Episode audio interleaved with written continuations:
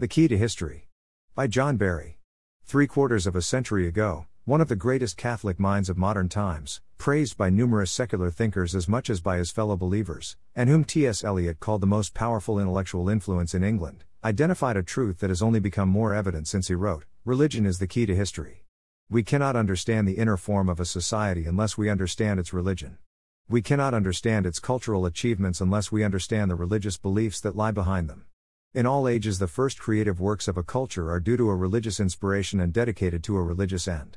The new year marks the 75th anniversary of Christopher Dawson's Gifford Lectures at the University of Edinburgh. For over 130 years, the Gifford Lectures have been one of the most prestigious scholarly forums dealing with religion, science, and philosophy. Adam Lord Gifford, a Scottish judge and intellectual, established the series in order to promote and diffuse the study of natural theology in the widest sense of the term, in other words, the knowledge of God. The lectures began in 1888 and, with the exception of the intervening years during World War II, have been delivered continuously ever since. Many preeminent thinkers in various fields delivered these lectures over the years, including philosopher Hannah Arendt, physicist Niels Bohr, French philosopher Etienne Gilson, mathematician and philosopher Alfred Lord Whitehead, the late contributor and friend of TCT Ralph McInerny, political philosopher Roger Scruton, and British evolutionary biologist Richard Dawkins, a figure for treatment another day. Christopher Dawson, 1889–1970, inimitable Catholic historian of religion and culture, delivered his widely prized Gifford Lectures on Christianity as the driving force behind the development and emergence of Western culture. Dawson expanded on these lectures in his book titled Religion and the Rise of Western Culture, which further elucidates, in contravention to popular thinking, the vibrant and fertile intellectual and spiritual history of the so-called Dark Ages, which filled the cultural void created after the fall of the Roman Empire. It's a great loss that many people today, even many Catholics, are unaware of his vital work.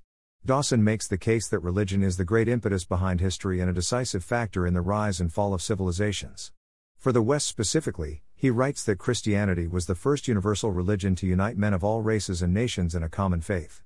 His sweeping account describes the emergence of Western Christendom from the ruins of the Roman Empire to the age of Dante. According to Dawson, this began with the conversion of the various northern European barbarian tribes who formed a new spiritual community from the remnants of the Roman Empire through the amalgamation of Roman law and organization, Christian culture and tradition, and missionary zeal. Moreover, the rise of monasticism preserved classical culture and writings, fostered new scholarship, and created medieval centers of learning which influenced the intellectual development of the West. Chief among the innovations of monasticism was the emergence of a type of free society, independent of external control and based on voluntary membership, which sanctified work and poverty as the spiritual and economic heart of rural life. Dawson ties together the history of Christian learning throughout the medieval period by distilling other pivotal aspects of the era, including the Byzantine cultural and religious influence, the emergence of the papacy as a unifying political and spiritual force, the classical and artistic achievements of the Carolingian Empire, the religious and cultural significance of the Crusades and of medieval reform movements, chivalry and courtly culture in the feudal world, and the establishment of schools and universities, which laid the foundation for future Western scientific and intellectual disciplines and discoveries. He deftly integrates all of these historical threads, describing how each critical development was nurtured by Christian institutions, ideas, and practices.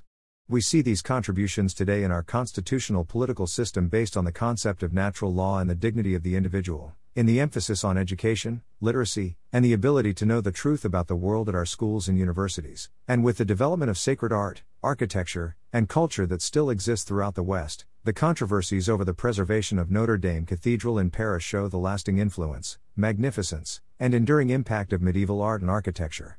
For Dawson, the dynamic changes brought about by the Christian culture of the Middle Ages are part of Western culture more broadly in innate and inextricable ways. The importance of these centuries is not to be found in the external order they created or attempted to create, but in the internal change they brought about in the soul of Western man, a change which can never be entirely undone except by the total negation or destruction of Western man himself.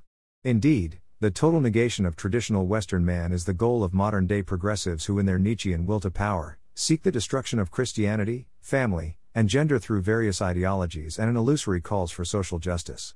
Dawson incisively describes how, even in our day, revolutionary and scientific ideologies are influenced, often indirectly and unconsciously, by the spirit of Western religion. We in the West have become detached from our religious culture and our Western moral tradition. Dawson once observed, It is religious impulse which supplies the cohesive force which unifies a society and culture. A society which has lost its religion becomes sooner or later a society which has lost its culture. All is not lost, however. As Dawson reminds us in his conclusion, if the barbarians of the West had learnt to think such thoughts and speak such a language, it shows that a new Christian culture had been born which was not an alien ideal imposed externally, but the common inheritance of Western man. We would do well to rediscover this inheritance by familiarizing ourselves with the works of Christopher Dawson, starting with Religion and the Rise of Western Culture.